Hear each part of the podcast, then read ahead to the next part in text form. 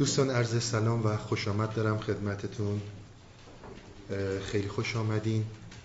داستانی رو در دفتر ششم جلسه گذشته شروع کردیم. البته این داستان همونجور که عرض کردم خدمتون چهار سال پیش مورد بررسی قرار گرفت و نکته های خیلی مهمی رو در رابطه با مسائل صندوق و در صندوق بودن در اونجا ما مطرح کردیم. اما این بار از دیدگاه دیگهی بهش داریم نگاه می‌کنیم. داستان این بود که یه روزی جوهی از, رو از روی فقر و تنگ دستی به خانمش گفت که تو که زیبایی داری و قمزه می‌تونی بیای برو یه شکاری بگیر.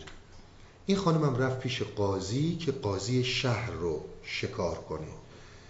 خلاصه به قاضی گفتش که من از دست شوهرم شکایت دارم شوهرم ده دل است و من رو اذیت می‌کنه. قاضی در دام این خانوم افتاد و گفتش که اینجا سر صدا زیاده نمی‌تونم گله تو رو شکایت تو رو بررسی کنم. بیا بریم خونه ما. خانم گفت خونه شما شلوغه اونجا آماده, آماده رفت زیاده. اگر صلاح می‌دونی بیا خونه ما. قاضی گفت معمول نرمالش چیه؟ گفت اینه که بیای خونه ما. چون خونه ما خلوته و برای صحبت کردن مناسبه. خلاصه قاضی هم رفت به خونه این خانوم و همین که عیش و داشت صورت می گرفت جوهی اومد در زد. جوهی اومد در زد و اومد توی خونه. قاضی هم جایی رو پیدا نکرد جز یه صندوق و رفت در اون صندوق قرار گرفت. اینجا تا اینجا داستانی بود که ما خوندیم. بعد چند تا نکته اساسی رو در این مطلب دنبال می‌کنه که بحثی رو ما مطرح کردیم به این معنی که مولانا می‌گفت به یک خوابی فرو برید. اون خواب به شما کمک می‌کنه. بحث این بود که ما این رو باز کنیم. من فقط یه ابیاتی رو که به این موضوع برمیگرده خدمتون می‌خونم و تا اونجایی که بتونم توضیح میدم خدمتون گفت خانه سر جمله پر سودا بود. صدر پر وسواس و پر قوقا بود. باقی اعضا ز فکر آسوده اند. وان صدور از صادران فرسودند. در خزان و باد خوف حق گریز. آن شقایق های پارین را بریز. این شقایق منع نوع اشکوفه هاست که درخت دل برای آن نماست. خیش را در خواب کن زین افتکار. سر ز زیر خواب در یقزت برار یقزت یعنی بیداری افتکار هم یعنی فکرها. من یه نکته رو خدمتتون ارز کنم. به طور کلی انسان در ذهن خودش مورد حجوم و حمله افکار زیادیه. فکرهای زیادی در ذهن انسان گذر می‌کنند. امروز روز میگن حالا درست میگن غلط میگن من کاری دارم ولی حدودا تا جایی که این دانشمندان علوم جدید راجع به این موضوع صحبت می‌کنن میگن حدودا پنجاه هزار فکر در طی یک روز از ذهن انسان میگذره. عدد کمی نیست. و خب جالبتر از اون اینه که این پنجاه هزار فکر بیش از هفتاد درصدش تکراریه. این نکته مهمیه.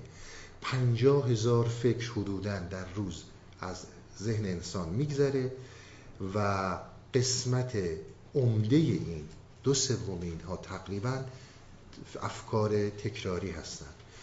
باز هم خدمتتون عرض می‌کنم. احتیاجی نیست قول کسی رو بگیرین خودتون پنج دقیقه افکاری که از ذهنتون میره. بدون اینکه فکر کنید خوبه یا بده بنویسید. بعد پنج دقیقه نگاه کنید می‌بینید چقدر فکر از ذهنتون گذشته و چقدر این فکرها تکراری هستن. اما یه نکته دیگه هم در این افکار وجود دارد و اون اینه که بسیاری از این افکاری که میان انرژی شما رو می‌گیرن انرژی ذهن شما رو می‌گیرن. شما اگر امروز روز نگاه کنید ما بیشتر از هر زمانی با مسائل دیپریشن و مسائل روانی رو در رو هستیم. به خاطر اینکه افکار بسیار زیادی و افکاری که ریشه ذهن ما رو میخشکونن از سر ما میگذرن. می‌دونید با این افکار هیچ کاری نمیشه کرد. اینها همونجور که مولانا می‌گفت از مثل مهمان میمونن میان در ذهن و میرن. یک حالتی وجود داره که این حالت رو عرفای ما بهش میگن خلوت ذهن خلوت و سکوت ذهن. شما عنایت کنید ما صحبتمون سر این نیستش که ذهن رو نابود کنیم. اصلا بحثی نیست. بحث سر اینه که از ذهنی سالم در ساحتی کاملا سلامت برخوردار باشیم. این افکار در حقیقت وقتی که میان میمونن. گفتیم هفتاد درصد تکراری هن. یعنی هی همون فکر داره تکرار میشه. وقتی که این میمونه این همون شقایق های پارین هستن. در طبیعت در زندگی انسان تا چیزی از بین نره چیزی جایگزینش نخواهد شد. این نکته خیلی مهمیه. شما چیزی رو باید بدید تا چیزی رو بگیرید.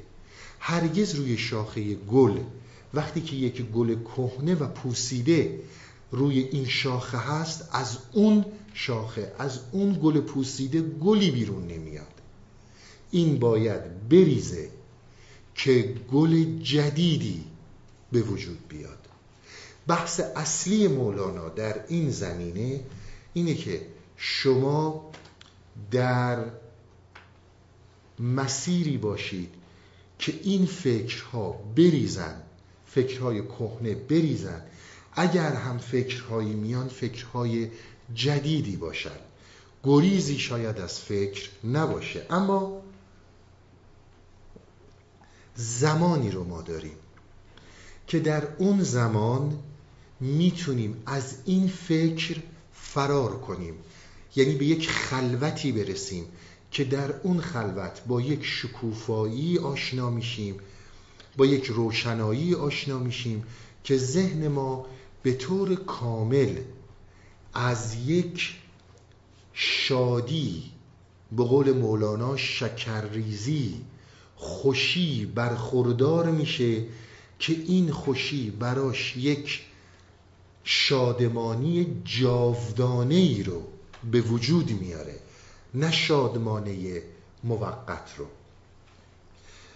ببینید امروز روز همه دوستان با مسائلی که بهش میگن مدیتیشن آشنایی دارن. من فکر می‌کنم البته خیلی از کسانی که مدیتیشن رو معادل در فارسی می‌گیرن شاید تمرکز می‌گیرن توجه می‌گیرن. ولی کلا به این عمل در عرفان ما به صلاح زبان فارسی که ما به کار می‌بریم به این میگن مراقبه. شما در مراقبه یه مقداری با چیزهای آشنا میشید که براتون بسیار متفاوته. مراقبه کردن. از یک مرحله شروع میشه و تا بینهایت میره. این که میگه خودت رو در خواب بکن به خوابی فرو برو. یعنی روشی رو پیش بگیر که بتونی این روش رو برای لحظه برای لحظه سکوت درونی و خلوت درونی رو درک کنی. اگر این کار رو بکنی بسیاری از این فکرها که فکرهای کهنه هستن میریزن. ببینید اگر شما با همه ما از صبح تا شب با هزاران مشکل متفاوت زندگی رو در رو هستیم. این همون افکارن. این افکار متفاوت در ذهن ما میاد. دیدید موقع هایی بهتون میگن meditate کنید آروم میشین. حالا 20 دقیقه نیم ساعت که مدیتیشن انجام می‌دید اون آرامش رو اون سکوت رو درک می‌کنید. ببینید چقدر انرژیتون زیاد شد. این نکته ایه که همگی تجربه کردیم در مدیتیشن هایی که انجام می‌دید. اما در نظر داشته باشید مراقبه مدیتیشن چیزی نیست که شما با یک بار ده بار که انجام می‌دید باهاش به نتیجه هایی برسید. بسیار توجه به این موضوع داشته باشید. ذهن ما به همه چی عادت می‌کنه. تمام زحماتی که کشیده میشه در مسیر مراقبه رهایی فکر رهایی ذهن از عادته که ما عادت به چیزی نکنیم. شما زمانی که یه مدیتیشن هایی رو یک بار دو بار پنج بار ده بار صد بار انجام می‌دید ذهن در مقابل این دیگه عادت می‌کنه. در زمانهای قدیم حالا امروز غربی ها رفتن و این چیزها رو از مشرق زمین به طور کلی آوردن و خیلی استفاده های عمومی می‌کنن. در زمانهای قدیم این کار رو نمی‌کردن. مراقبه مال سالک راهه و مال کسیه که در این مسیر در سایه بزرگی حرکت می‌کنه. علت عمدهش هم اینه که ذهن به نوع خاصی از مدیتیشن آشنایی پیدا نکنه. به محض اینکه می‌خواد گرفتار عادت بشه مرحله جدیدی رو باز کنه.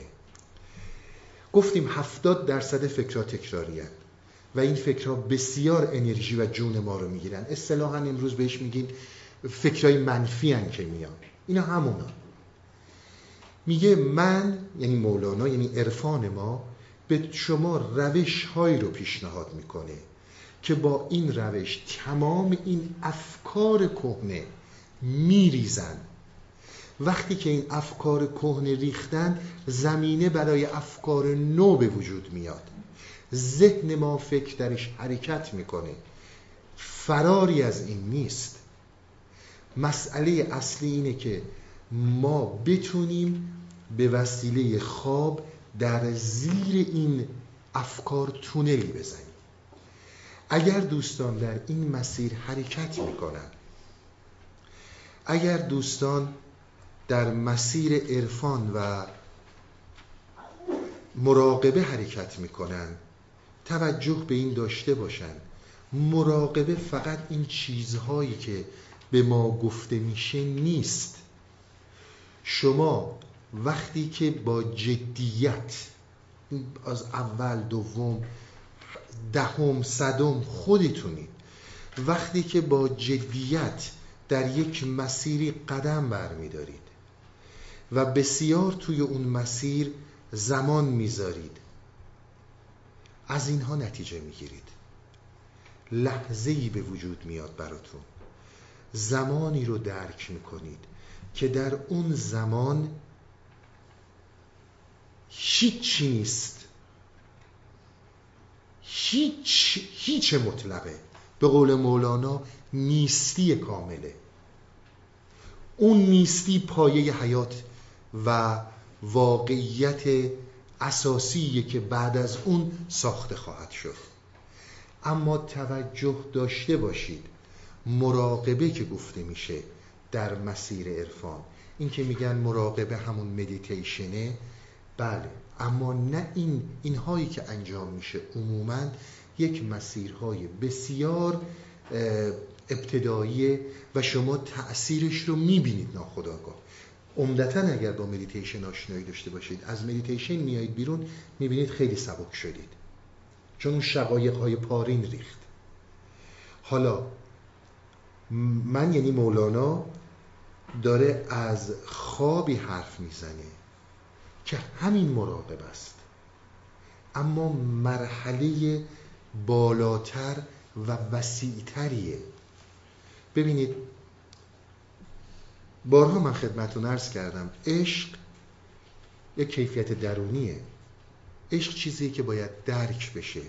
هر چی گفته بشه تو کلمات هر کسی سخنوری مثل مولانا یا هر کسی دیگه ای عشق منتقل نمیشه. عشق چیزیه که باید درک کنید. نفس کشیدن ما چیزیه که عین حیات ماست. این اکسیژن تو تک تک سلول های بدن باید جاری و ساری باشه. هرچی من بخوام توضیح بدم نفس کشیدن یعنی چی با توضیح من کسی نمی‌تونه نفس کشیدن رو تجربه کنه. باید نفس بکشه که بدون چیه. و اگر نفس کشیدن نباشه حیات نیست. مولانا بارها به ما گفتش که در حقیقت عشق و زندگی در عشق حیاتیه که این حیات به طور کامل باید بهش رسید رسیدن در این مسیر تداوم بخشیدن در یک تمرین هاییه جدی بودن اون فرده. در رابطه با صندوق ها صحبت کرد. ببینید وقتی که ما در یک صندوق قرار می‌گیریم صندوق ها قالب ها و ایدئولوژی ها و افکاری هم که ما داریم این صندوق می‌تونه دین باشه این صندوق می‌تونه مدرنیته باشه این صندوق می‌تونه خانواده اشرافی من باشه این صندوق می‌تونه خانواده بدبخت و فقیر من باشه جامعه عقب افتاده یا جامعه پیشرفته من باشه تمام اینها یک صندوق فکری هن. میگه تو وقتی که داری از این صندوق نگاه می‌کنی به داستان تو وقتی که داری تو این صندوق به هستی نگاه می‌کنی در حقیقت نگاه تو نگاه یک صندوقه. میگه من صندوق برای تو نیستم. من تمام این صندوق ها رو دارم میریزم که تو لحظه نیستی رو بتونی درک کنی. یعنی خلوت مطلق آنی که هیچ فکری درش حرکت نکنه. این بدین معنی نیست که دوباره فکرها نمیاد دوباره فکرها میاد به این حالت اصطلاحا در عرفان ما میگن حال. فرد به حال رسیده. حالا من چند تعبیات دیگر رو می‌خونم ببینیم که خودش بیشتر چجوری توضیح میده. اومدیم جلسه قبل تا اینجا رسیدیم که ای خدای ای خدا بگمار قومی روحمند تازه صندوق بدن بدن من واخرند.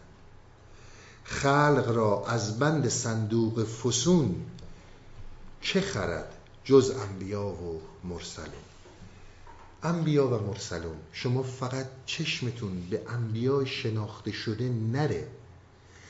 در زندگی ما لحظه به لحظه هر لحظه ای ما ممکنه با رسولانی که از خرد برخوردارند رسولان خرد برخورد کنیم. کسی جز اون شما رو نمی‌خره. این یعنی شما رو از این صندوق نجات نمیده. عمدتا در تمام ایدولوژی ها در تمام ادیان من مبلغ منی که در اون ایدولوژی اون دین اون مکتب رو دارم ترویج میدم.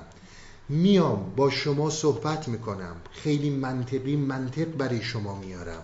با هزار و یک دلیل میام اون فرد رو میکشونم به سمت دین خودم ایدئولوژی خودم.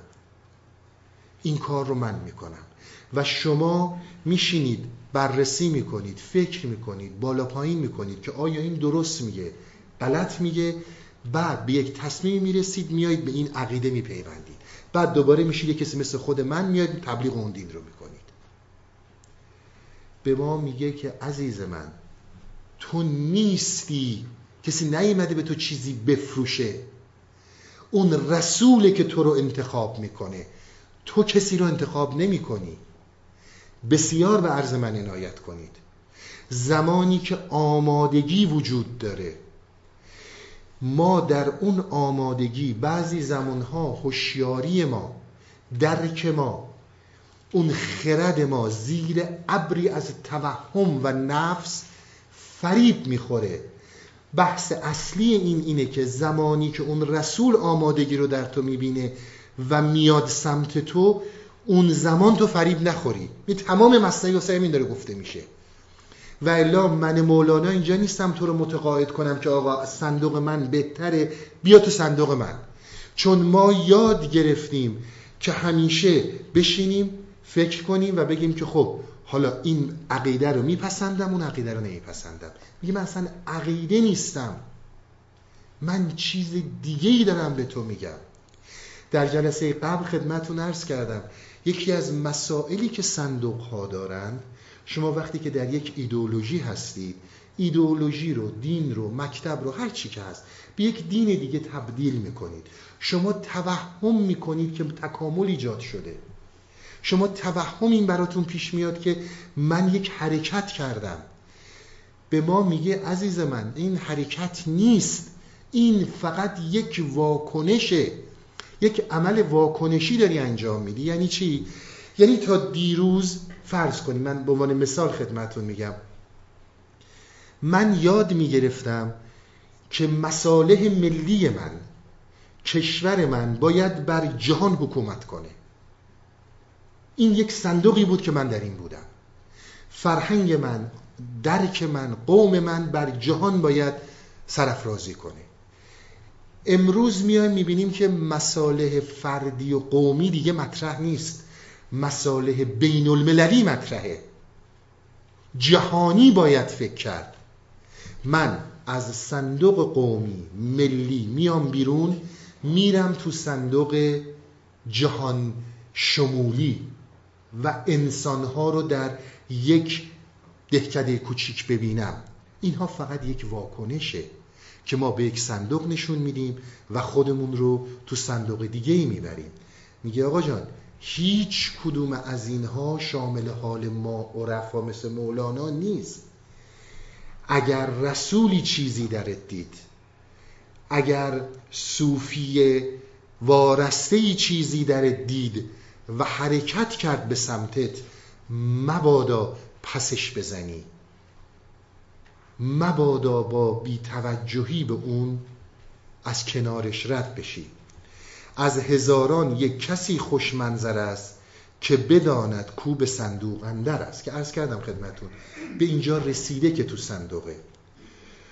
او جهان را دیده باشد پیش از آن تا بدان زد این زدش گردد ایان و تمام این ابیات من دونه دونه خوندم که به ما گفتش که یا به تفلی در اسیری اوفتاد یا خود از اول ز مادر بنده زاد. میگه بابا جان مایی که از بچگی یاد می‌گیریم در صندوق بریم اسیری یعنی همین نه بردگی جسمی. منی که از اول یاد می‌گیرم در یک صندوق حرکت کنم. و مادری هم که ازش به دنیا اومدم اون هم یک برده بوده در یک صندوقی. من ذوق آزادی رو ندیدم. ذوق آزادی ندیده جان او. هست صندوق صور میدان او. این بند خدایی که یاد گرفته همیشه در یک صندوق حرکت کنه این چه می‌دونه من دارم از چه آزادی صحبت می‌کنم؟ از یه صندوقی به یه صندوق دیگه ای میره. یک زمانی حالا یه موقع های ادیان و مکتب مکاتب جوابگوی خیلی خواسته ها نیستن دموده میشن کهنه میشن. خیلی خب امروز روز دور دور اسپریچوالیتیه امروز روز مد مد عرفانه. خب میریم حالا تو صندوق عرفان قرار می‌گیریم. میگه من هیچ کدوم از این صحبت ها رو نمی کنم دائما محبوس عقلش در سور از قفس اندر قفس دارد گذر. منفذش نه از قفس سوی اولا. میگه از قفس نمی‌خواد به بالا بره. در قفس ها می‌رود. از جا به جا. میگه این فقط یاد گرفته که یک قفسی رو با یک قفس دیگه ای عوض کنه. در نبی ان استطعتم فنفذو این سخن را جن و انس آمد زهو. یه آیه هست در قرآن در سوره الرحمن. آیه سی و سه سوره الرحمنه که انسان ها و جن, و جن اینها می‌خوان به واقعیت نزدیک یعنی می‌خوان نفوذ کنن در هستی. اما این اتفاق نخواهد افتاد الا اینکه خدا بخواد. گفت منفذ نیست از گردونتان جز به سلطان و به وحی آسمان. میگه این زمانی برای شما اتفاق میفته که شما توان اینو داشته باشید در آسمان معنوی حرکت کنید. من یه چند تا نکته رو خدمت شما عرض کنم برم صحبت این که باز این خواب رو بیشتر از اینها باید این جلسه و جلسه بعد خدمتون توضیح بدم. اما همینقدر بدونید که خواب همون مراقب است. در واقع خوابیدن بر تمام افکاره و بسیار زیبا و ساده نکته هایی رو بیان می‌کنه مولانا. ببینید اینها خودشون رو مظهر خنده می‌دونن. اینها خودشون رو نماد نماد محکم شادی می‌دونن. میگه از اون رازهایی که من کشف کردم من مولانا خندم من شادم. یکی از نکته ها رو راجع به خنده توجه کنید. شما یه موقع هایی که میخندید کیه؟ زمانی که متعجب میشید. درسته؟ وقتی که یک چیز عجیب می‌بینید خندتون می‌گیره. چرا؟ چون یک چیز کهنه ای رو که تو ذهنتون بوده میریزه و یک چیز جدید رو می‌بینید. شما واکنشتون به یک مسئله تعجب آور خنده است. علتش هم اینه که چیز کهنه ای میریزه و چیز نوعی جاشو می‌گیره. حالا البته من فقط داخل پرانتز خدمتتون ارز کنم. خنده در مکاتب عرفانی این قهقه ها نیست. خنده دو جوره به قول مولانا. یا خنده که بهتون تزریق می‌کنن یا خنده که از درونتون میجوشه میاد بالا. خنده های تزریقی مال انسان های غمناکه. ببینید شما در تمام این مهمونی ها در تمام این دوست جاهایی که میان میشینن سای متفاوت میگن و شما رو به خنده وادار می‌کنن. تمام اینها تزریق خنده است. شما می‌دونید غمناکترین آدم ها خود دلغکان همیشه غمناکترین انسان ها دلغکان چون خنده ها خنده های تزریقیه. خنده و شادی رو من فقط برای روشن شدن موضوع خدمتون ارز می‌کنم. در مجسمه های بودا ببینید. تبسمی که در اون مجسمه بر روی لب بودا هست اون نماد خنده است که ما ازش صحبت می‌کنیم. اما این قهقه ها و خنده های تزریقی فقط مال انسان غمناکیه که می‌خواد خودش رو شاد نشون بده. و ما در این مسیری که حرکت می‌کنیم در آنی حس می‌کنیم با تزریق خنده با خودمون رو شاد نشون دادن در واقع شاد میشیم. به ما میگه همچه چیزی نمیشه. یه نکته دیگر هم در نظر بگیرید. جسم ما همیشه تابع روح ماست. تقاضا می‌کنم عنایت کنید. جسم ما تابع روح ماست. شما زمانی که تربناک میشید ترب واقعی نه اون رقص های تزریقی. ترب واقعی در وجودتون به وجود میاد ناخداگاه بدن به رقص میاد.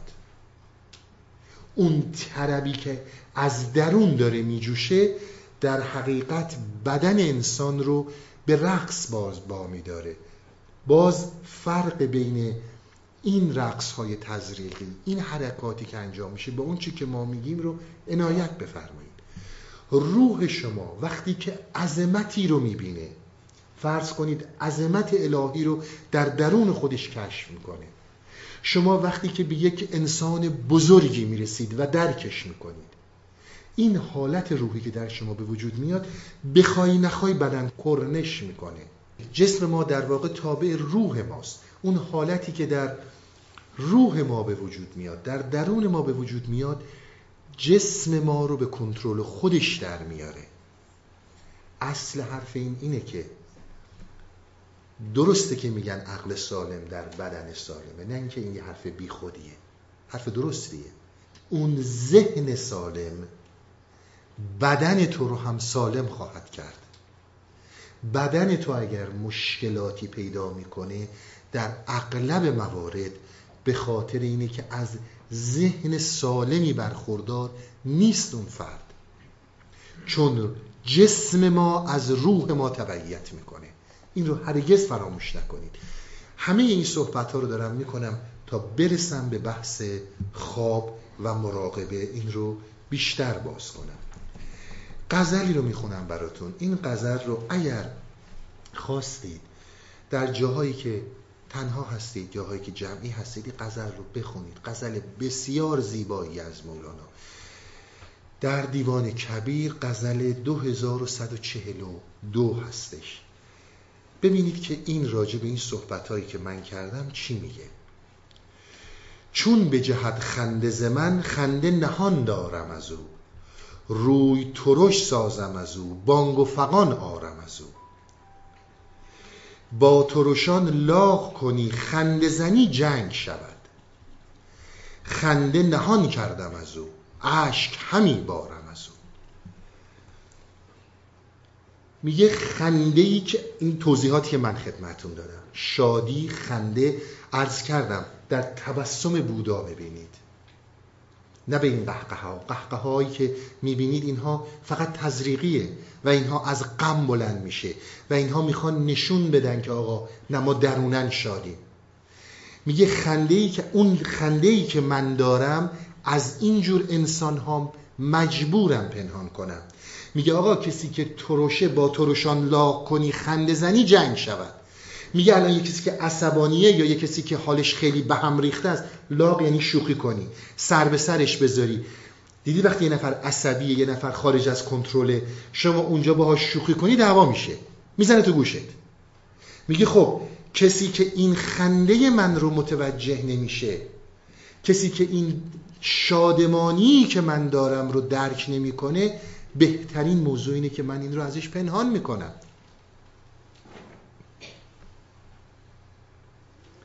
مهمترین موضوع اینه که کشفیات درونیتون رو حرکت هایی که در درون براتون پیش میاد هرگز و هرگز با آدمی که هم تو این مسیر نیست حتی با آدمی که تو این مسیر مطرح نکنید. آقا جان طریقت جایی که تو باید تنها بری فردیت تو می‌خواد شکوفا بشه. آقا من می‌خوام با با گفتن این موضوعات که من دیشب یک کرامت داشتم.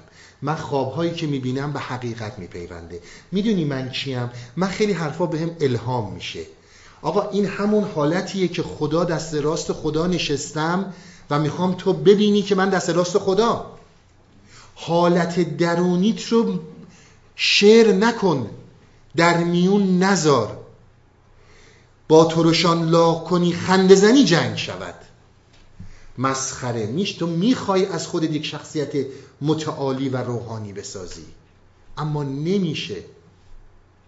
حتی شما نگاه کنید در تمام مخارجی که میشه میلیاردها دلار تبلیغات در دنیا میشه برای اینکه یک سری افرادی قدیس جلوه کنند. ولی آیا مگه میشه؟ اون رو باید در درون خودت نگه داری. شهر بزرگ است تنم. غم طرفی من طرفی. یک طرفی آبم از او یک طرفی نارم از او. با ترشانش ترشم با شکرانش شکرم. روی منو پشت منو پشت طرب خارم از او. من این مسائل درونیم رو با هیچ کس مطرح نمی کنم مگر با شکرانش. با کسانی که تو این مسیر با من رفتن. حال من رو می‌فهمن.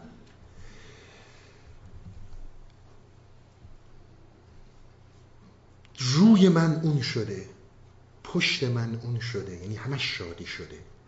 من به جایی رسیدم که دیگه دارم خود طرب و شادی رو قلقلک میدم.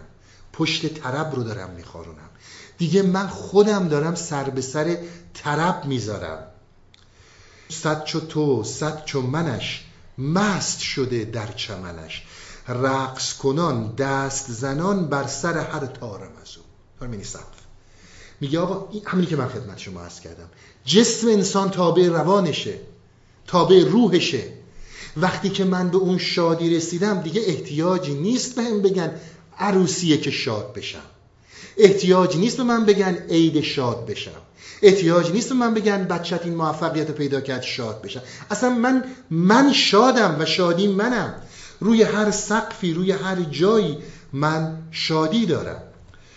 توتی قند و شکرم غیر شکر می نخورم. هرچه به عالم ترشی دورم و بیزارم از او. با هر گلی بشینی همون بو می‌گیری. هر چقدر با انسانی بشینی که این ترشرویی ها رو داره. ببین با چه زبان داره با زبان سلیس به ما میگه. هر چی که این انرژی به قول امروزی ها منفی رو بهت منتقل می‌کنه منفی میشی. ببینید من وقتی که دلم خیلی پره میام تمام این بار فکریمو رو شما خالی می‌کنم. خب خودم آروم میشم تو رو به هم می‌زنم. با ترشان فاصله بگیر. با هر گلی بشینی همون بو رو میدی. اگر با ترش میشینی انتظار شکر نداشته باش. مسجد اقصاست دلم جنت معواست دلم. هور شده نور شده جمله آثارم از او. هور هوریان بهشتی که میگن هور یعنی سفید. این مسگرای قدیم که دیده بودید مصر رو سفید می‌کردن این کار رو بهش میگن هور روشن کردن نورانی کردن. هوریای بهشتن به خاطر این بهشون میگن هوری که اینا نورانی هن. میگه دل من مسجد الاقصاست دل من بهشته. روشن شده. تما... نه تنها خودم روشن شدم خودم که مولانام روشن شدم. تمام آثار من روشن شده. تمام آثار من هور شده.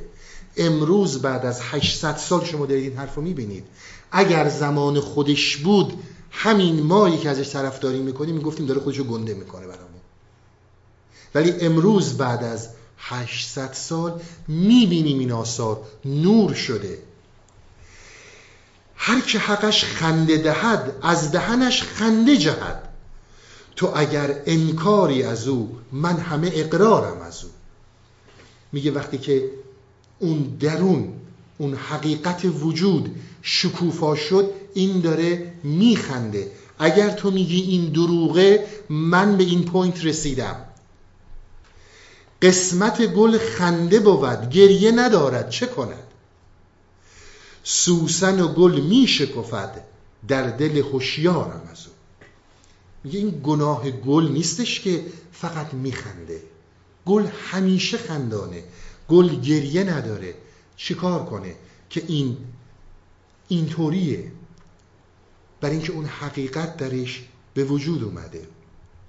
صبر همی گفت که من مجدده وصلم از او. شکر همی گفت که من صاحب انبارم از او. عقل همی گفت که من زاهد و بیمارم از او. عشق همی گفت که من ساهر و ترارم از او.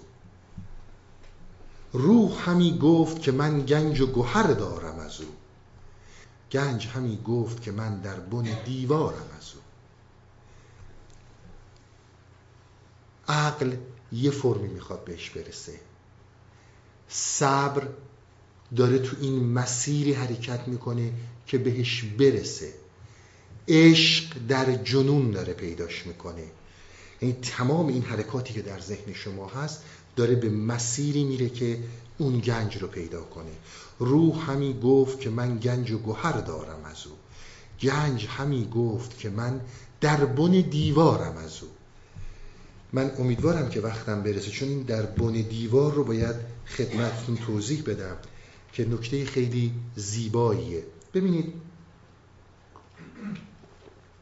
داستانی هستش در قرآن. این داستان در سوره کف اومده. شما این داستان رو در انجیل هم پیدا می‌کنید.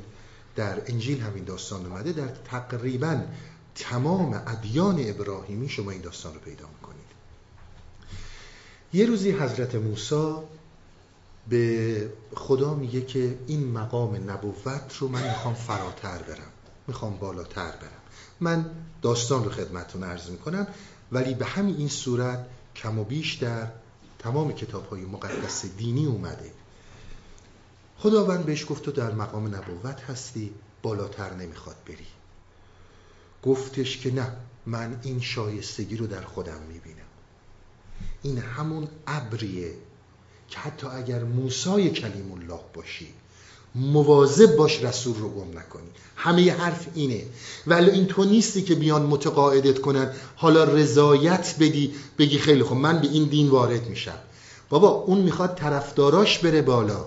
اون فردا می‌خواد از تو انواع اقسام دونیشن ها رو بگیره. اون به تو احتیاج داره. اما این به تو احتیاجی نداره. این زمانی به سمت تو میاد که تو آماده ای میگه اگر آماده بودی حتی مقام موسی کلیم الله رو داشتی بدون این ابر خطرش هست رو شعور تو. به هر حال خدا گفت نمیشه همچون چیزی. گفت نه من می‌خوام. در قرآن این فرد به نام عبد صالح نام برده شده. اما گفتن این خزره من تک تک این رمزهای این داستان رو براتون باز می‌کنم که این بیت باز بشه.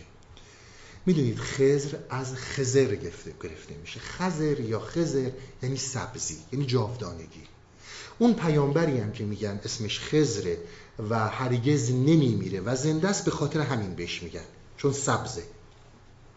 یعنی جاودان است یعنی همیشه زنده است. بهش گفتن که برو یعنی خدا به حضرت موسی گفت برو یک نفر رو باش برخورد می‌کنی اون کسیه که تو رو به مقامات بالا می‌بره. بالاتر می‌بره پس عنایت بفرمایید. راه کمال به روی هیچ کس بسته نیست ولو موسی کلیم الله باشی. بسیار نکته است در این داستان ها انسان ها رو طبقه بندی نکنید. این حرفشون اینه. موسا میره و می‌بینه که یه آدمی از همین ماهیگیرا از این کارگرایی که اونجا هستن میاد جلو بهش میگه که تو از خدا تقاضایی داشتی من اومدم برای دستگیری. میگه تو؟ میگه آره من. یا خود تو اومدی من موسی کلیم الله رو راهنمایی کنیم. یاره من من چمه؟ چون تصورش غیر ممکنه دیگه که این فرد یه کارگریه مثل بقیه داره ماهیگیری می‌کنه کار می‌کنه اینا. کار نداره. خلاصه داستان رو اغلب می‌دونید. من فقط می‌خوام رمزگشاییاشو خدمتون بگم. میگه که اگر از من سوال کنی اگر با من چون و چرا کنی سه بار بیشتر بشه ردت می‌کنم. خدا به موسی گفته این فرستاده منه. موسی پیغمبر بزرگ خداست. اما ذهن ما هرگز از کار نمیفته ذهن ما سوال و سوال و سوال رو داره اینها می‌خوان این رو برسونن اگر خدا به من بگه منی که همش خیال می‌کنم خدا بیاد همه سوالاتم جواب داده شده است نمی‌تونم پذیرا باشم حالا این یعنی چی؟ حالا اون یعنی چی کار باید بکنم؟ یعنی برای چی اینجوری گفت؟ چون در این صندوقم اون آسمانی که این داره صحبت می‌کنه ورای ایناست اینا با هم راه میفتن داستان رو می‌دونید. به یک کشتی می‌رسن. میگن این کشتی مال چند تا بچه یتیمه و اینها می‌خوان از این نون می‌خورن. ارتزاقشون از این کشتیه. یه قایقی بوده. خزر میره و یواشکی این قایق رو سوراخ می‌کنه. بلا فاصله موسا میفته به جونش. بابا این مال بچه تا بچه یتیمه. دارن از این نون می‌خورن. آخه تو چرا؟ این همون ابر است این همون ابر است اینها مثال های سیمبولیکه. اینا وقتی که می‌رسن به ساحل می‌دونید جنگ بوده می‌خواستن بیان و این قایق ها رو برن. برای جنگ می‌بینن این سوراخ شده و از این میگذرن. موسا خجالت می‌کشه. اما یک مثال نمادینه. من ذهنیت باید اونچنان سوراخ باشه که از این من ذهنی مردم گذر کنن. میگه آقا بارها شما در مصنوید خوندیم این داستان ها رو. حالا بازم بعد از این می‌خونیم. میگه عزیز من زمانی که مردم ازت رو بر میگردونن تو از کجا مطمئنی که این پیامی از خدا نیست که انقدر که تو رو به اینها داشتی و اینها رو طلب می‌کردی برای خودت؟ دیدی خوبی ها با چی جواب داده شد؟ یه خورده به سمت من برگرد. این من ذهنی از این سلام و سلوات ها سوراخ بشه برای خودت بهتره. بعد می‌دونید به خونه ای می‌رسن و در اون خونه از اینا پذیرایی می‌کنن. جوونی اونجا هست خزر میکشتش. باز موسا جیغ می‌کنه. میگه برای چی اینو کشتی؟ میگه برای اینکه جوون دیگه ای میاد و اون پیغمبر میشه این شرور بوده. باور کنید نه کسی رو کشتن نه هیچ اتفاقی افتاده. اینها فقط سیمبولیکه.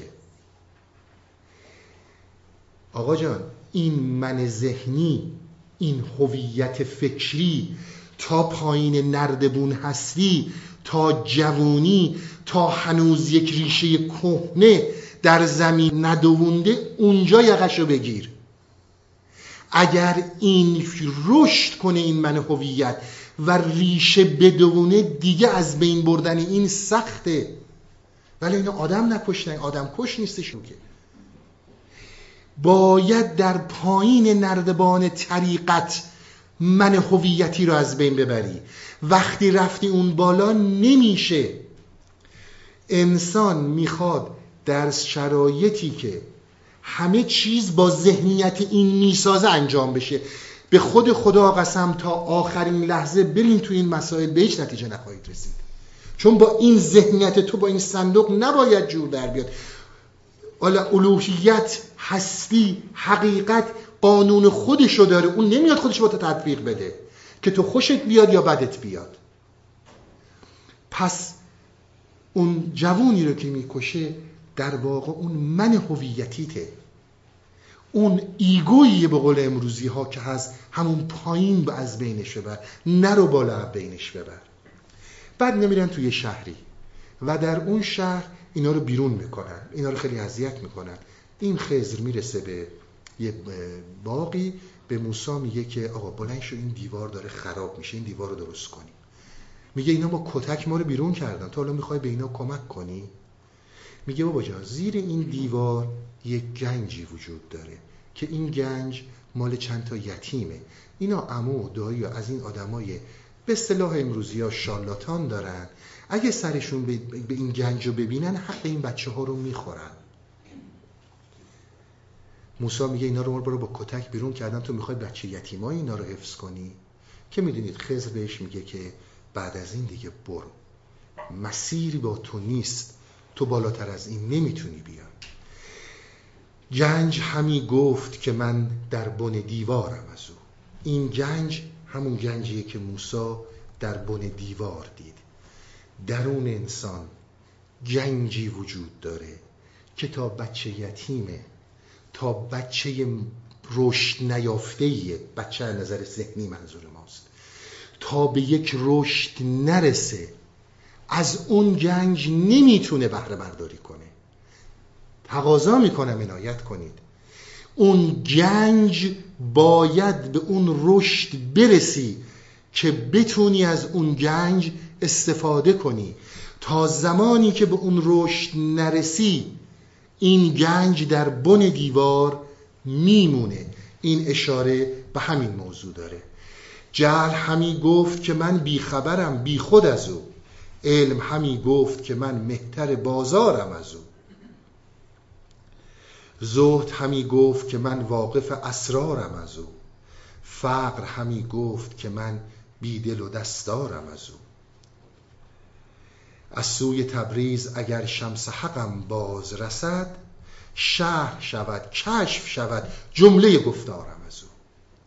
میگه کسی که در مقام شمس الحق تبریزه حرف من رو می‌فهمه آدمی که می‌خواد با این صندوق حرفای من مولانا رو بفهمه ما عادت به ایراد گرفتن داریم. ما عادت داریم فقط تحلیل کنیم. میگه عزیز من این گنج زمانی برای تو مکشوف میشه که اون رشد رو داشته باشی. حالا منی که می‌خوام فریب بدم با چهار تا کارهای متفاوت می‌خوام به طرف مقابلم القا کنم که تو اگه این کارها رو کنی به گنج می‌رسی. به گنج نمی‌رسی. تا کامل نشی تا رشد یافته نشی. خیلی داستان حرف داره من این غزل رو احتمالا جلسه بعد هم خواهم خوند چون خواب رو انشالله در جلسه بعد باید براتون فاینال کنم. خسته نباشین بریم بریم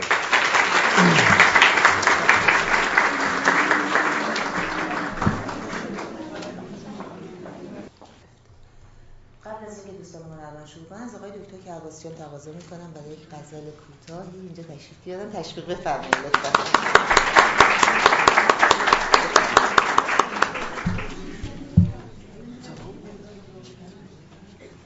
با اجازه بیجان غزلی از مولانا چیست که هر دمی چنین می کشدم به سوی او؟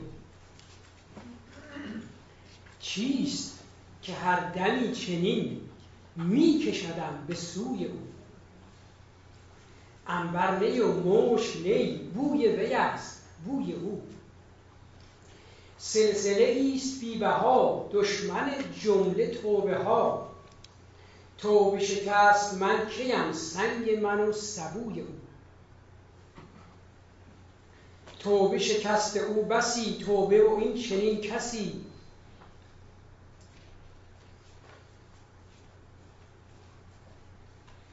پردهدری و دلبری خوی وی است خوی او. توبه من برای او توبه شکن هوای او. توبه من گناه من سوخته پیش روی او. شاخ و درخت و عقل و جان نیست مگر به باغ او. آب حیات جاودان نیست مگر به جوی او.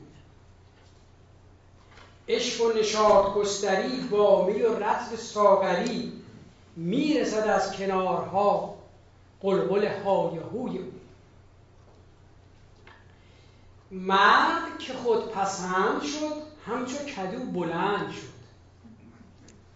تا نشود ز خود توهی پر نشود کدوی من عاشق این بیتم یادم مرد که خود پسند شد همچو کدو بلند شد. تا نشود ز خود توهی پر نشود کدوی او سایه که باز می شود جمع و دراز می شود. هست ز آفتاب جان قوت جستجوی او. سایه وی و نور او جمع وی و دور او. نور ز عکس روی او سایه ز عکس موی او. ای مه آفتاب جان پرده دری مکن عیان. تا ز فلک فرو درد پرده هفت توی او. چیست درون جیب من؟ جز تو و من حجاب من. ای من و تو فنا شده پیش بقای اوی او. ای من و تو فنا شده پیش بقای اوی او.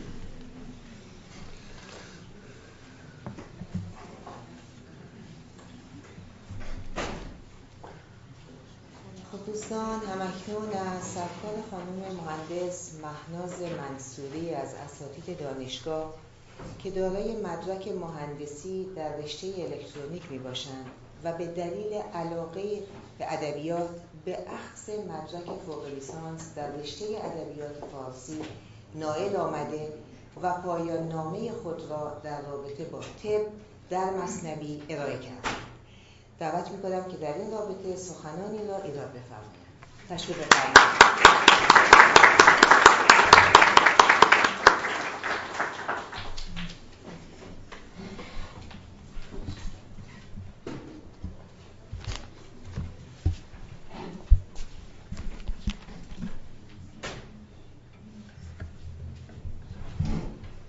نام خدایی که عقل در عشقش سرگردان است.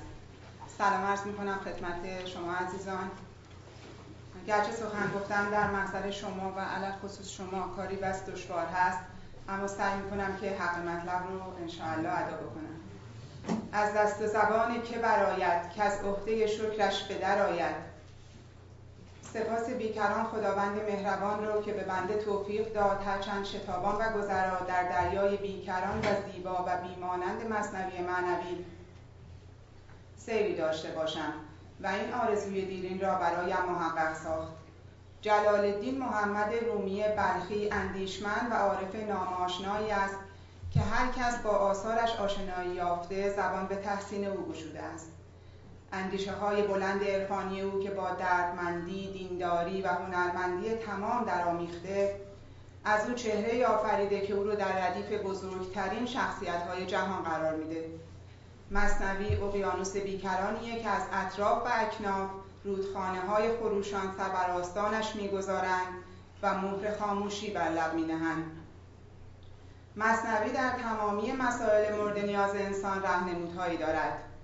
مقوله طب و بیماری های جسمی و روحی و داروهای ذکر شده در مصنوی کاملا مشخص می‌کنه که حضرت مولانا بر علم طب زمان خودشون وقوف کامل داشتن. اما در اکثر موارد که موضوع یا کلمه طبی عنوان شده اندیشه والا و عرفانی در پشت آن نهفته است. از یک سو طب سنتی ایران که در کتابهای نظیر ذخیره شاهی خوفی علایی قانون ابن سینا که خود دریای بیکران مسائل طبی و مهر تعییدی بر دانشمندی ابو علی سینا می باشد موضوع جالب و گیرایی هست و از سوی دیگر نکات ارزشمند ذهن حضرت مولانا که با اشاره به مسائل طب و دارو عنوان شده آدمی را به حیرت وامی دارد. حضرت مولانا عموم بیماری های جسمی را می شناختند ولی راهکارهای طبیبان را کافی نمی‌دانستند. ایشان اعتقاد داشتند که بسیاری از بیماری های جسمی با منشأ روحی نیز قابل مطالعه و تحلیل های روانشناختی بیماری های جسمی در درمان آنها سخت موثر است. ایشان داروهای مختلف و راه های درمان سنتی را نیز یادآور شدند که از بیشتر اینها نتیجه الهی و ارزشمند گرفته و به بیان نکته اخلاقی و عرفانی پرداختند در این پژوهش درباره بدن انسان، بیماری های جسمی، بیماری های روحی، داروها و شیوه های درمانی بحث شده. همچنین هر موضوع طبی در طب جدید هم مورد بررسی قرار گرفته. فلسفه درد و بیماری از نگاه حضرت مولانا حضرت مولانا در حکایت رفتن مصطفی صلی الله به ایادت صحابی رنجور در فلسفه بیماری میفرماید وقتی که جسم آدم بر اثر کسالت و بیماری شکسته میشه قلب و روح تازه میشه و نیرو پیدا می‌کنه.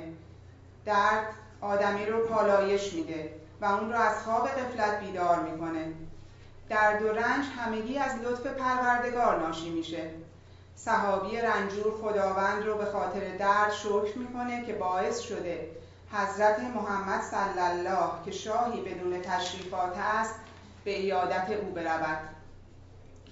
گفت بیماری مرا این بخت داد کامد این سلطان بر من بام داد.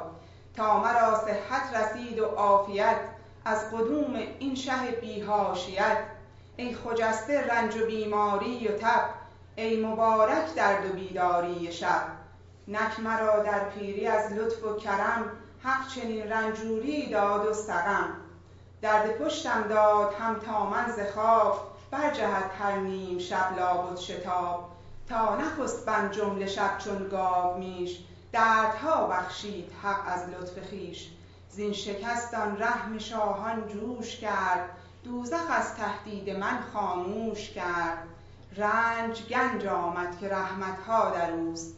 مغز تازه شد چو بخراشید پوست. رنج گنج آمد که رحمتها در اوست. عارف دلسوخته بلخ در جای دیگر در دفتر اول میفرماید حسرت و زاری گه بیماری است وقت بیماری همه بیداری است. آن زمان که می‌شوی بیمار تو می‌کنی از جرم استغفار تو. می نماید بر تو زشتی گنه. می‌کنی نیت که باز آیم به ره. عهد و پیمان می‌کنی که بعد از این جز که طاعت نبودم کار گزین. پس یقین گشتیم که بیماری تو را می ببخشد هوش بیداری تو را. پس بدان این عصر را ای عصر جو.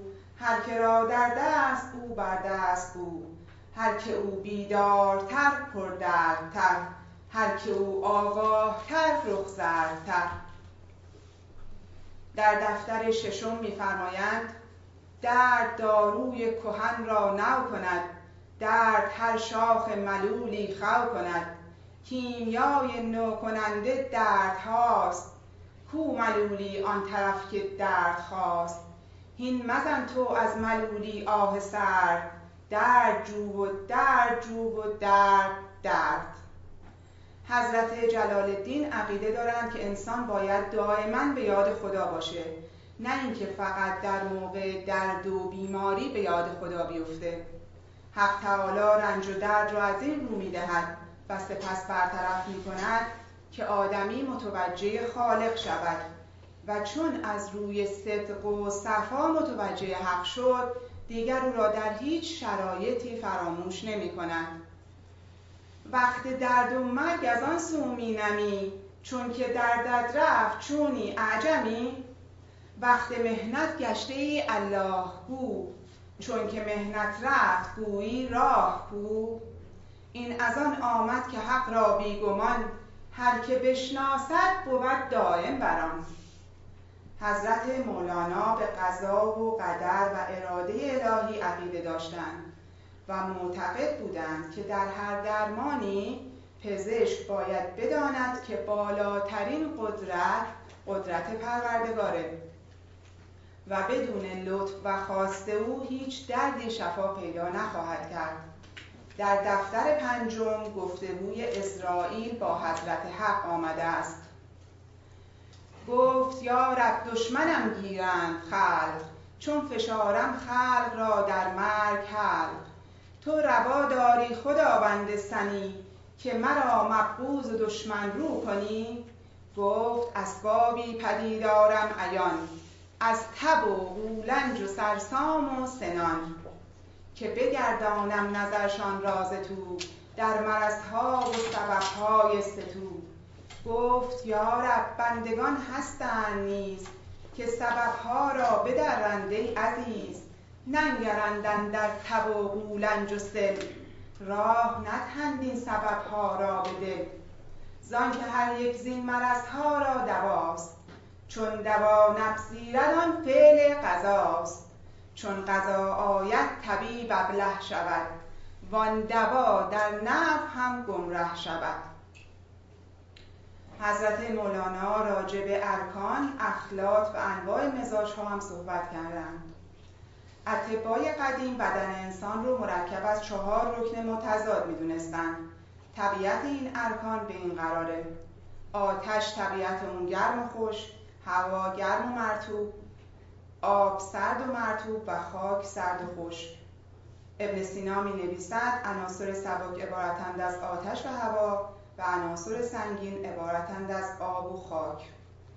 حضرت مولانا در دفتر پنجم در خطاب به انسان میفرمایند فنا مقدمه بقای بالاتریه و خداوند هستی بهتری به جای هستی آغازین تو نشانده است. تو از آن روزی که در هست آمدی آتشی یا باد یا خاکی بودی. گر بر آن حالت تو را بودی بقا کی رسیدی مر تو را این ارتقا؟ از مبدل هستی اول نماند هستی بهتر به جای آن نشاند. و سپس بحث مزاج رو داریم که کیفیت، کیفیتی است که از تاثیر عناصر اربعه در بدن پدید می آید و همچنین چهار خلط صفرا، خون، بلغم و سودا در بدن وجود داره که نسبت این چهار خلط به تن آدمی همانند نسبتیه که چهار عنصر آتش، هوا، آب و خاک در جهان طبیعت دارند. در دفتر سوم آمده است هر گرانی و کسر خود از تن است جانس خفت جمله در پریدن است روی سرخ از قلبه خونها بود روی زرد از جنبش صفرا بود رو سپید از قوت بلغم بود باشد از سودا که رو ادهم بود. در حقیقت خالق آثار اوست. لیک جز علت نبیند اهل پوست. بیماری های جسمی نامبرده شده در مصنوی تحت گروه های امروزین تقسیم بندی شده در این پژوهش. به مانند بیماری های مغز و اعصاب مانند صدا، سرک، لغوه، سرسام و غیره. بیماری های تنفسی مانند اخشمی، زکام، کناق. بیماری های دستگاه گوارش مانند گلخاری، استسقا، تاسه. بیماری های پوست و موچشم و دیگر دستگاه های بدن هم در مصنوی آورده شده. به عنوان مثال من به بیماری گلخاری اشاره می کنم گلخاری نوعی بیماری هست که شخص میل به خوردن چیزهای غیر خوراکی مانند گل، خاک، سنگ و نظایر آن را دارد. گلخار کنایه از دنیادار و ظاهر پرست است. در دفتر دو میفرماید قوت اصلی بشر نور خداست. قوت حیوانی مرو را ناسزاست. لیک از علت در این افتاد دل. که خورد او روز و شب زین آب و گل.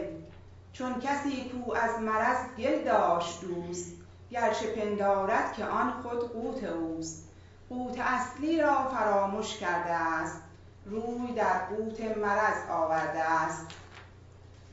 حضرت مولانا از شیبه های درمانی در طب سنتی هم نام بردن مانند جراحی، داغ کردن، فست یا رگ زدن، هجامت، قی کردن، مرهم نهادن و غیره هجامت به معنی خون گرفتن به جهت تصفیه خون یا مداوای بیماری است امروز هجامت را هم به وسیله زالو و هم به صورت زدن نشتر بر پشت گوش، پشت ساق پا و میان دو کتف انجام می‌دهند. در قانون ابن سینا در مورد زمان مناسب هجامت آمده است. وقت مناسب برای هجامت گرفتن وسطهای ماه است که در آن خلطها به تبعیت از روشنایی ماه برانگیخته می شوند و مغز در آن مواقع خود را بیشتر تصویه می کند و آب رودخانه ها از جزر و مد بیشتر بهره می‌برند. بدان که مناسب ترین موقع هجامت در موقع روز ساعت دو تا سه است. حضرت مولانا هجامت را از ره تمثیل آوردن تا ابتلا و مهنتی را که آدمی در راه کمال می‌کشد تفسیر کنند. از هجامت کودکان گریند زار که نمی‌دانند ایشان سر کار.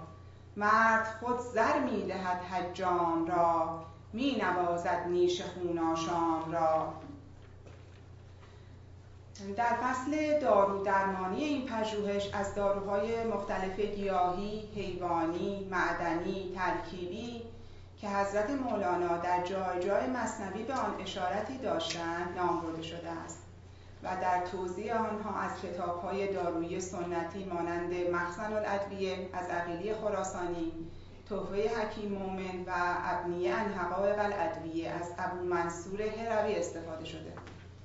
به عنوان نمونه از سرکنگبین در مصنوی صحبت شده.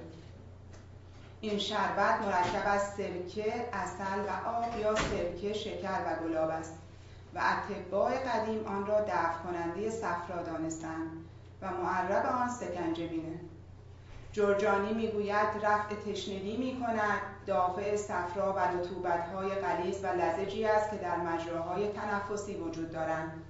صده و گرفتگی اندامهای درونی را از بین می‌بره و در تبهای بسیار سوزان سمر بخشه. و اما حضرت مولانا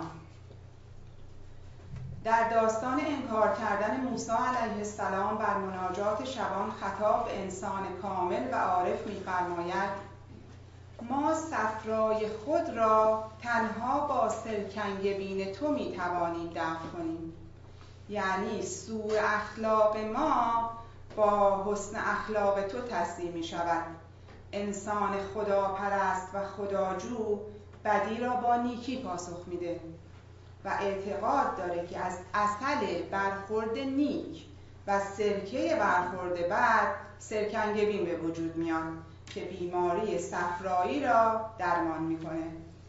آه از آن صفراییان بیهنر چه هنر زاید ز صفرا دردسر؟ تو همان کن که کند خورشید شرق با نفاق و حیله و دزدی و زرق تو اصل ما سرکه در دنیا و دین دفع این صفرا بود سرکنگ بین. سرکه افسودیم ما قوم زهیر. تو اصل بفزا کرم را وا مگیر. بیماری های روحی. به عقیده حضرت مولانا کلیه اعمال و حرکات خارجی انسان از گفتار و کردار منبعث از انفعالات و احوال درونی است. عقده های روانی مانند خارهای جسمانیه که به اعضای مادی انسان میخلد و سپس به سطوح مختلف روان آدمی می رود. انسانی که دچار ضربه ها و عقده های روانی است در صدد رفع درد و سوز آن عقده ها برمیاد ولی دیدن و شناختن و درآوردن خار از هر کسی ساخته نیست و این نکته مهمشه بدین سان عقده های روانی اغلب افراد برای خودشون قابل دیدن و شناختن نیست. از آن طرف هیجان درد و شکنجه ناشی از اون عقده ها آنها را به هزاران غم و اندوه و جست و خیز وادار می‌کنه و متوجه نمیشن که همین استرابات و جست و خیزها موجب استحکام بیشتر همون عقده ها میشه و ممکنه که یک انسان تا آخر عمر به اختلال یا عدم اعتدال روانی دچار بشه. در حقیقت روانشناسی و روانکاوی چیزی جز پیدا کردن و بیرون کشیدن خارهای نشسته در دلهای آدمیان نیست. در دفتر اول آمده است. چون کسی را خار در پایش جهد پای خود را بر سر زانو نهد و سر سوزن همی جوید سرش. و نیابت می کند بالت ترش. خار در پا شد چنین دشواریاب خار در دل چون بود واده جواب. خار دل را گر بدیدی هر خسی دست کی بودی غمان را بر کسی. کس به زیر دم خر خاری نهد. خر نداند دفع آن بر می جهد بر جهد وان خار محکمتر زند. عاقلی باید که خاری برکند. بیماری های روحی بسیاری در مصنوی اومده از قبیل ترس، تکبر، افسردگی، توهم، جنون و بسیاری بیماری های دیگر. به عنوان نمونه من حسادت را آوردم برای شما امروز. امام محمد غزالی در تعریف حسد می‌گوید حسدان بود که کسی را نعمتی رسد. و تو آن را کاره باشی و زوال آن نعمت خواهان باشی. در کتاب روانشناسی آینه درون نما آمده است حسادت از جمله هیجانهایی است که ماهیت طبیعی و فطری نداره. از این رو در مراحل مختلف رشد تحت تاثیر ارزشها و معیارها یا به قول ژان ژاک روسو قراردادهای اجتماعی و هم در نتیجه ایجاد محرومیت و تبعیض در محیط خانواده و اجتماع ظاهر میشه. حسد رو از صفات ترکیبی می‌دونن و اون مرکب از خشم، کینه، خودبینی، بدخواهی و احساس کمتر بودن حضرت مولانا عقیده دارند که حسادت دردی بیدرمان است. و از تمامی معایب قبیه تر است و از حس حقارت و خودکمبینی ناشی میشه. در دفتر دوم میفرمایند تو حسودی که از فلان من کمترم میفزاید کمتری در اخترم. خود حسد نقصان و عیبی دیگر است بلکه از جمله کمی ها بدتر است. آن بلیس از رنگ و آر کمتری خیشتن افکن در صد ابتری از حسد می‌خواست تا بالا بود. خود چه بالا بلکه خون پالا بود. آن ابو جهل از محمد ننگ داشت و از حسد خود را به بالا میفراشت. بلحکم نامش بود و بوجهل شد. ای بسا اهل از حسد نااهل شد. ایشان در حکایت پادشاه و دو غلام حسام الدین چلپی را که سخت محسود نظر مریدان مولانا بوده است مورد خطاب قرار میده. جمله کوران را دوا کن جز حسود که از حسودی بر تو می آرد جهود. مر حسودت را اگرچه آن منم جان مده تا همچنین جان می‌کنم. آنکه او باشد حسود آفتاب وانکه میرنجد ز بود آفتاب اینت درد بیدوا کوراست آه اینت افتاده ابد در قعر چاه. حضرت مولانا در مناجات از خداوند می‌خواهد که آدمیان را از شر حسادت نجات بدهد تا به شیطان لعین مبدل نشوند. و از حسودی بازشان خر ای کریم تا نباشد از حسد دیو رجیم.